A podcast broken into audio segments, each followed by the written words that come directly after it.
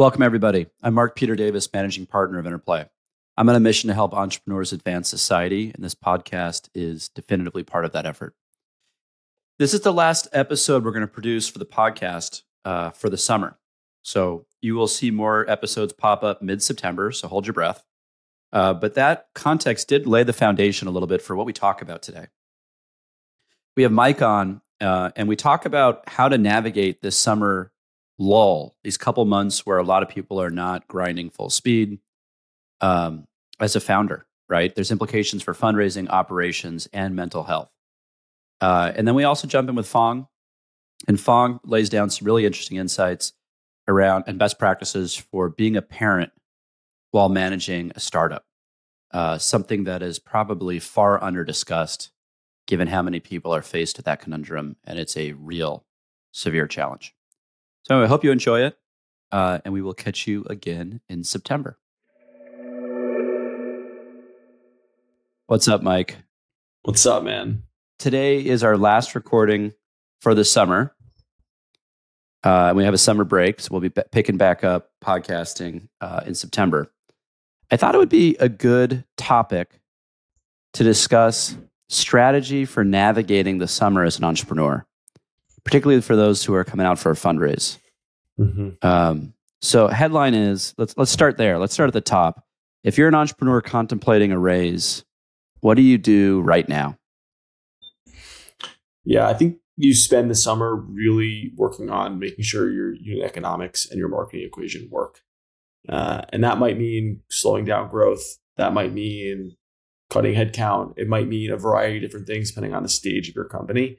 But I think if you want to raise venture capital in today's market, especially if it's a Series A or seed extension round, which we're seeing a lot of these days, you really need to have your numbers tight and sharp and presentable to investors. And I think that last part is really important because there, there was an error where you know investors would look at a, a financial model and write a check. Now they really want to see the numbers baked out. What are the inputs? Where did you get them? How does it break down? And why? Uh, and I think it's I think that's great for founders. I think it's great for investors as well. And so, not everyone knows how to do those numbers. To be candid, and at Series A, not everyone's yeah. got in-house finance. So, where do you, uh, how do you get support or advice on that if you don't know, if you don't know how to do that, if that's not your core skill set, you're a salesperson or whatever your background might be? Yeah, I think, I think if you're have or if you have existing relationships with some VCs, they're a great person to go to. I think it's a great way to build a relationship too. Reaching out and saying, "Hey, I need some help." Right? Like, what do you look for? What do you include in your CAC calculation? Right? What do you include in your gross margin calculation? Right. What do you see my competitors doing or similar businesses? Uh, I think VCs like being asked for help with companies like this because it, it makes them feel involved early on. And really, I think it's a great way if your numbers are good to show the investor, like, hey, look, our numbers are great. We know what we're doing. We're scaling and growing. We should be working together. So I think it's a great first date or second date for you with a with an investor to uh, get the content in front of them. Do, do you risk looking like you don't know what you're doing? You come to them and you're like, hey, I don't really know how to show this math. H- how do you not look like a chump in that process? Yeah, I think I think if you're, it depends on the stage of the company, right? If you're seed extension, seed, then it's it's totally fine to do that. If you're going out to raise your Series A, I think you have to have at, least a certain level of understanding, and you can go to the investor for like the rounding of the edges, right? So you might say like, hey, this is how we've been calculating CAC is this how you like to see it done too? And they might say, yep, that's exactly how we calculate CAC. Or they might say, you know what, you have to include uh, office expense or you know some other weird number in there that that maybe you weren't including. And then, okay, great, look, here's the number now. It's still it, things still work, or or you know maybe they don't work. But I think you can go as you get later with a little bit more and and still be okay. Yeah, my take on that, just to chime in on it, is I think you want to come in with an understanding and most of the numbers, and you want to be focusing more on how you present it or kick the tires with the VCs. I think if you come in looking like you don't really, it's a big question mark. It's not a great signal. Okay. Um, a place you can get some of this data and guidance before going into the VCs is if you have a friend who's a banker, call them up. Uh, if you don't have those those relationships, your accounting firm, you know, we have a accounting firm on platform, Chelsea Capital uh, that does accounting, tax, and CFO. they'll usually not only know these KPIs, they might have part time CFO people that can help. So, uh, you know, it's something that you should be going through. You know, you can get this advice from other parts of your network. If you're not, if you don't have an accounting firm, something's wrong with you. Um, so get one. And if your accounting firm doesn't know how to do this, uh, also CEO networks, other, you know, whether you're in like a Venwise or something else, but just you got to be out there that people around you in your orbit will know how to run these numbers. This is pretty commonplace at this point. Okay. Yeah. So people are, should be focusing internally, baking numbers. Um, when should someone start a raise? If they're thinking they're going to raise this year, when, when, when do they push the first email to ship out? Yeah. I, I think founders should be allotting at least three to four months for a raise in this market. Uh, it's not the days of four to six weeks. Right. That's how long. Four to eight weeks. Yeah, it's, it's a long time. And I think that getting close, given that, it means that your your cash runway is actually less than you think it is, right? Because you can't get you can't get to month zero. So if you if you before you had to raise with three or four months left of capital, now I think you should be raising with six months left of capital. So if you're raising for 18 months, really you're raising for 12 months, right? So I think founders should be really cognizant of that and also understand what that what that metrics you need to get to to raise that future capital. So we are seeing a lot of seed extension rounds. And someone actually asked me the other day, you know, is a seed extension round a bad signal? And my answer is overwhelmingly no in the majority of instances, right? It's a bad signal if the company's not growing or can't grow. But if it is just taking longer to get there, but the growth trajectory looks good, the CAC LTV looks good, the numbers look good, I'm very supportive of founders just saying, hey, we're going to take in another three, four, five million bucks in a seed extension. We're not quite ready for that large institutional A yet that's totally fine. Okay. So three we're talking 4 months of process time to raise the capital. Everyone's heard VCs are on vacation in July and August. It's not totally true, but the world does fall apart a little bit and things slow down. Mm. Um, can't get meetings done as efficiently. It is kind of a, a, social contract that people travel in August and December. Uh, so, when should people who are going to start their process, let's say they have time, they the four month clock, you know, doesn't limit them to starting today. When should they start engaging in the investor community? Yeah, I think I think the next month or so is a great time to like get your docs in order, put the deck together. Maybe if you can get an early conversation on the calendar with someone to get to build a relationship, but maybe not be fully raising yet, and then you know sort of kick off the full form, full fledged raise in September and then my hope is that you have it closed up by you know, November, December timeframe. I think that's a very okay. like classic okay, cadence so, for fundraising. All right. So for the OCD folks out there, Labor Day comes and goes. It's the Tuesday after. Is that the right day to send the email to engage? yeah, probably not that day, but you know, somewhere in that early September timeframe. Or I, I, do think you can engage earlier on and try to set yourself up a meeting for then. So if you want to be a little more proactive, you know, VCs are still going to be on their email. They're still going to be setting meetings. So if you've been building a relationship, if they know who you are, if you have some rapport, I think it's a great time in in sort of now into the next month, start setting up meetings for uh, for early September. For after Labor Day. Yeah. For after Labor Day. Yeah yeah hey we're going to be in market and also I, I, think there's a nice signal too when you posture a little bit and say hey we're not raising yet but we're going to be raising um, do we want to here's some information let me know if you want to get together after labor day that uh, lack of urgency of not hey let's meet tomorrow has a nice signal of confidence and thoughtfulness in how the business is being operated totally and it shows you're, you're looking to build long-term relationships with folks all right. Here's the here's the last one on the summer topic. Founders burnout. I mean, I may have to go dark, but the suicide rate's like three times higher for founders than in the average population. Um, what should people be doing for mental health in this period where there is a social contract, where the world shuts down a little bit in end of July, August? You know, the answer here is try to take some time off right? I mean, it, it's a good time to do it. I think it's important for founders to be like well rested and, and try to rev back up, especially if the plan is to go raise capital in the fall, because it, it does mean that you're going to be doing the job of CEO and then the job of fundraiser as well. So if you can get some time in the next month or so to relax, unwind, step away from the screen for a little bit, I think it's really good for you and the business and your cap table, right? Which is what where your fiduciary uh, responsibility lies. So rest up, um, prep, and get ready for a big push in the in the fall. And by well, the way, uh, one thing I found when I was in the founder seat is it's maddening if you're trying to work when no one else is. Yeah, because uh, you're trying to like put everything you got into the venture. It's infuriating because no one's responding to your emails or showing up to meetings, and you're kind of sitting there running in circles on a treadmill by yourself. Right. So getting on on cadence with everybody else, I think is really healthy. I think it's counterproductive from your mental health to work when everyone else is not. Yeah, you're pushing the so boulder there's, there's uphill, something right? to that. So um, I totally agree. And I think the last thing is I think this summer is a great opportunity for a lot of entrepreneurs to look around and say, should I raise venture capital? Right. It, you know, for, for a lot of folks out there, mm. let say it differently. I think over the last few years, a lot of businesses raise venture capital that should not have raised venture capital money. They would have been fine bootstrapping. They would have been fine going longer before raising venture capital, et cetera. Um, really finding some sort of product market fit or, or early user adoption. And given the, the, the excess capital in the market, they were able to very easily raise capital from VCs because that's what the market was.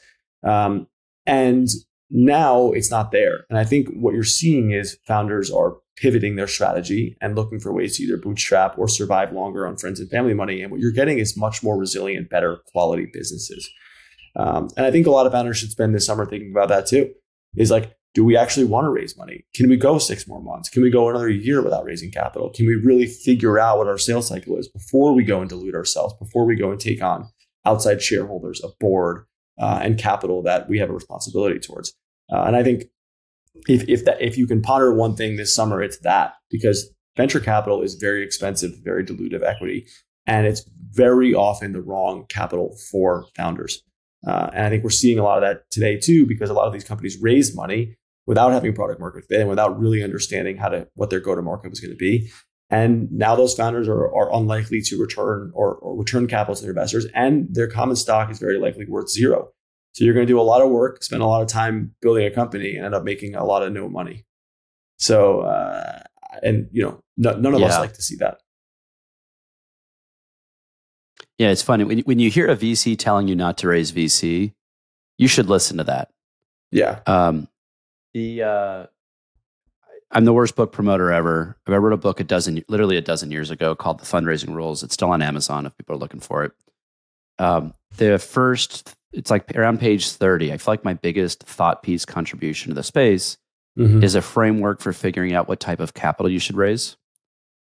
Uh, you know, it's funny. You ask a founder what's going to drive success in their business, and they'll tell you team, market, you know, product market fit, the idea, so on. There's a standard list of things. Almost nobody mentions how they finance the company, but taking the wrong type of capital can really kill your yield as a founder, as an individual, or it can make it. And it's just about getting alignment. There's not a good or a bad capital type. It's just a good or a bad for your business model. So, highly recommend if you're not sure you should be raising VC, um, that chapter in the book is worth it. Uh, there's a framework, like a two by two thing that kind of helps you navigate and it walks you through all the hor- nightmare scenarios that you'll fall into if you pick the wrong quadrant mm-hmm. for your company.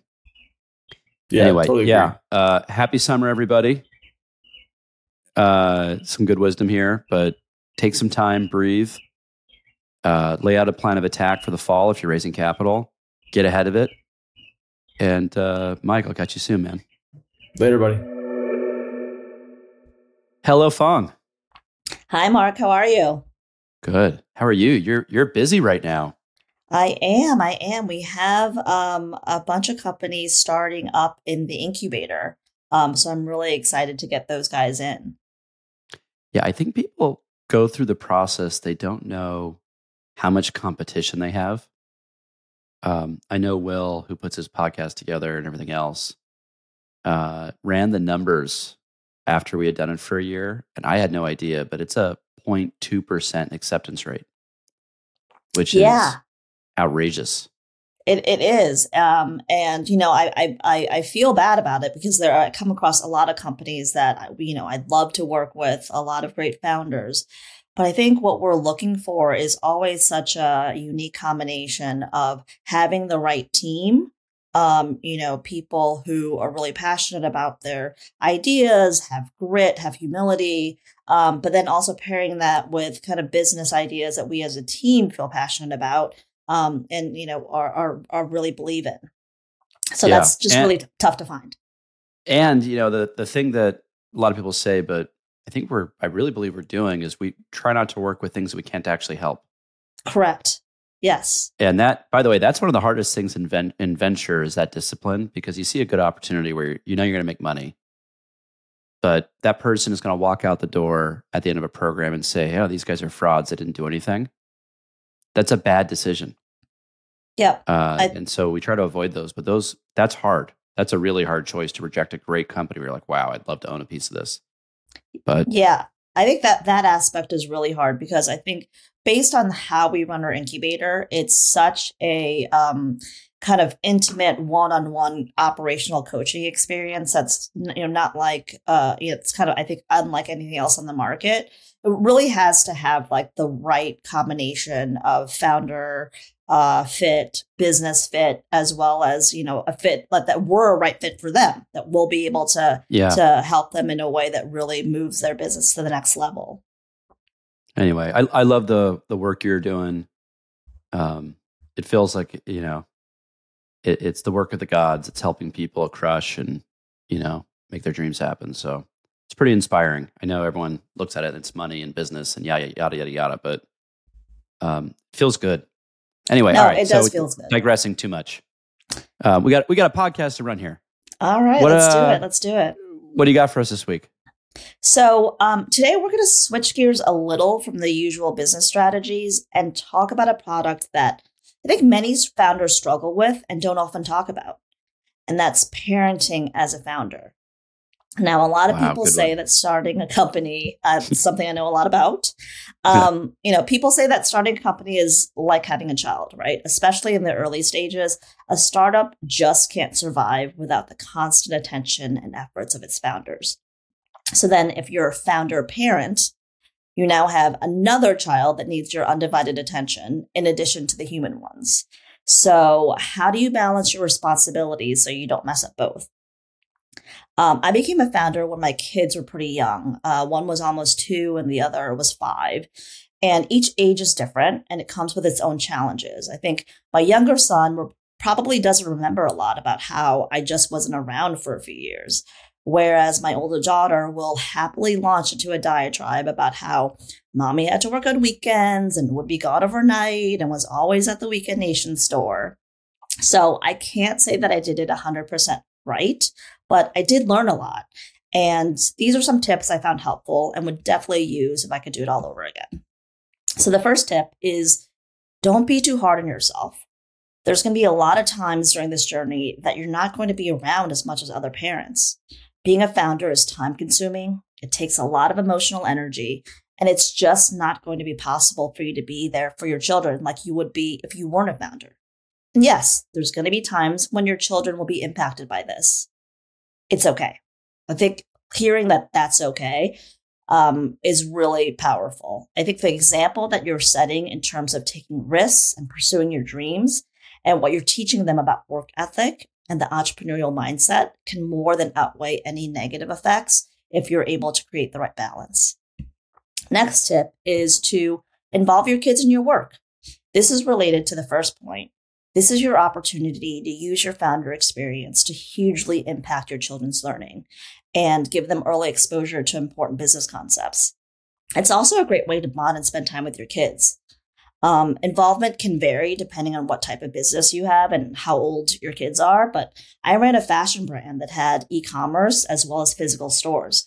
So I would show my daughter sketches of product designs, ask her opinions on which one she liked, and then teach her about the production process. What would happen to create the clothing once we finalize the designs? My kids would spend time with me at the store, counting inventory, restocking, uh, setting up for pop up events. You know, and they were too young for it back then, but I imagine if I was still doing it, I would have them more involved on the tech side, you know, adding products to Shopify, running reports, learning about creating emails. Those were learning experience, I think, uh, that will forever shape their work ethic and how they view their own aspirations. Next tip is to be present and engaged. So this one wasn't one that I was good at, so it feels a little weird talking about it, but now I realize how important it is. Uh, towards the later stages of being a founder, I realized how detrimental it was to my kids when I was always on my phone answering emails when I was with them during those couple hours before bedtime, which was really the only time I was ever at home. So I told my team I wouldn't be available during that time. I put my phone away and gave my kids my undivided attention. Quality time, especially when you can't provide quantity, is crucial.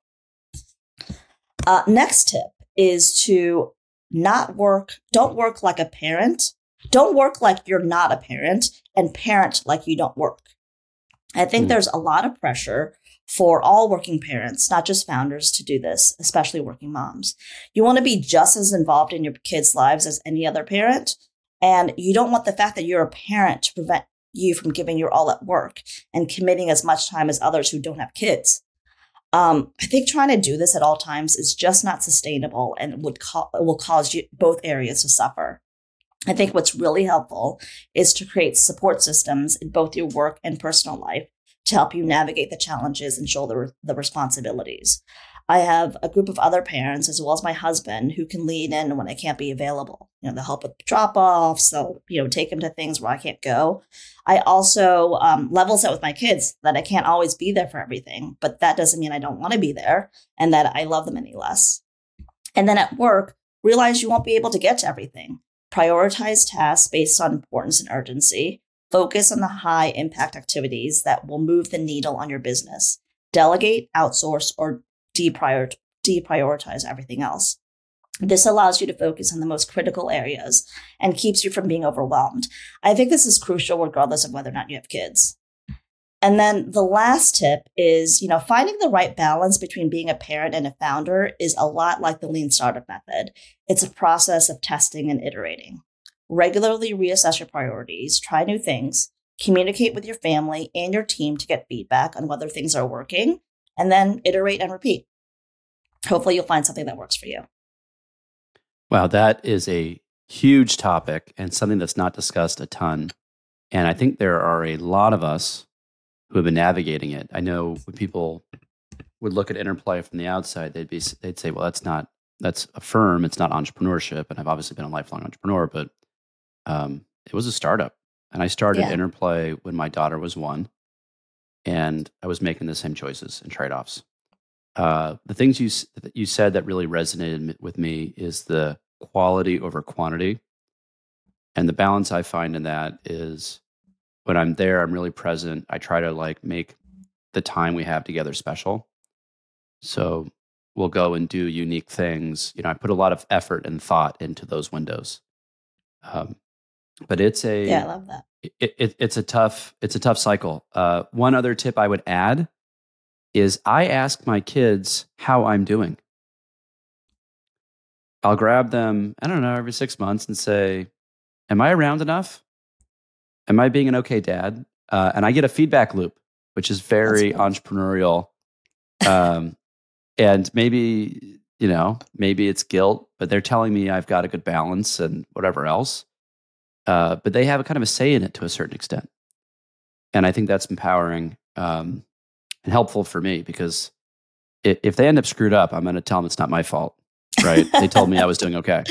You had so, a say in it. You didn't say anything. Yeah, yeah you didn't say anything. that's, it's, it's, it's, your fault. That's that's funny. I, when I was working on what I was going to say this morning, um, my daughter came up and was said, "You know what? Tell them not to for, ask. Not, don't forget to ask your kids because they know stuff too." Which is yeah. exactly like what you're saying. Yeah, they do know stuff. Um, Anyway, great topic. Thank you. Uh, and I will talk to you very soon. All right. Thank you. All right, everybody. Thanks for listening.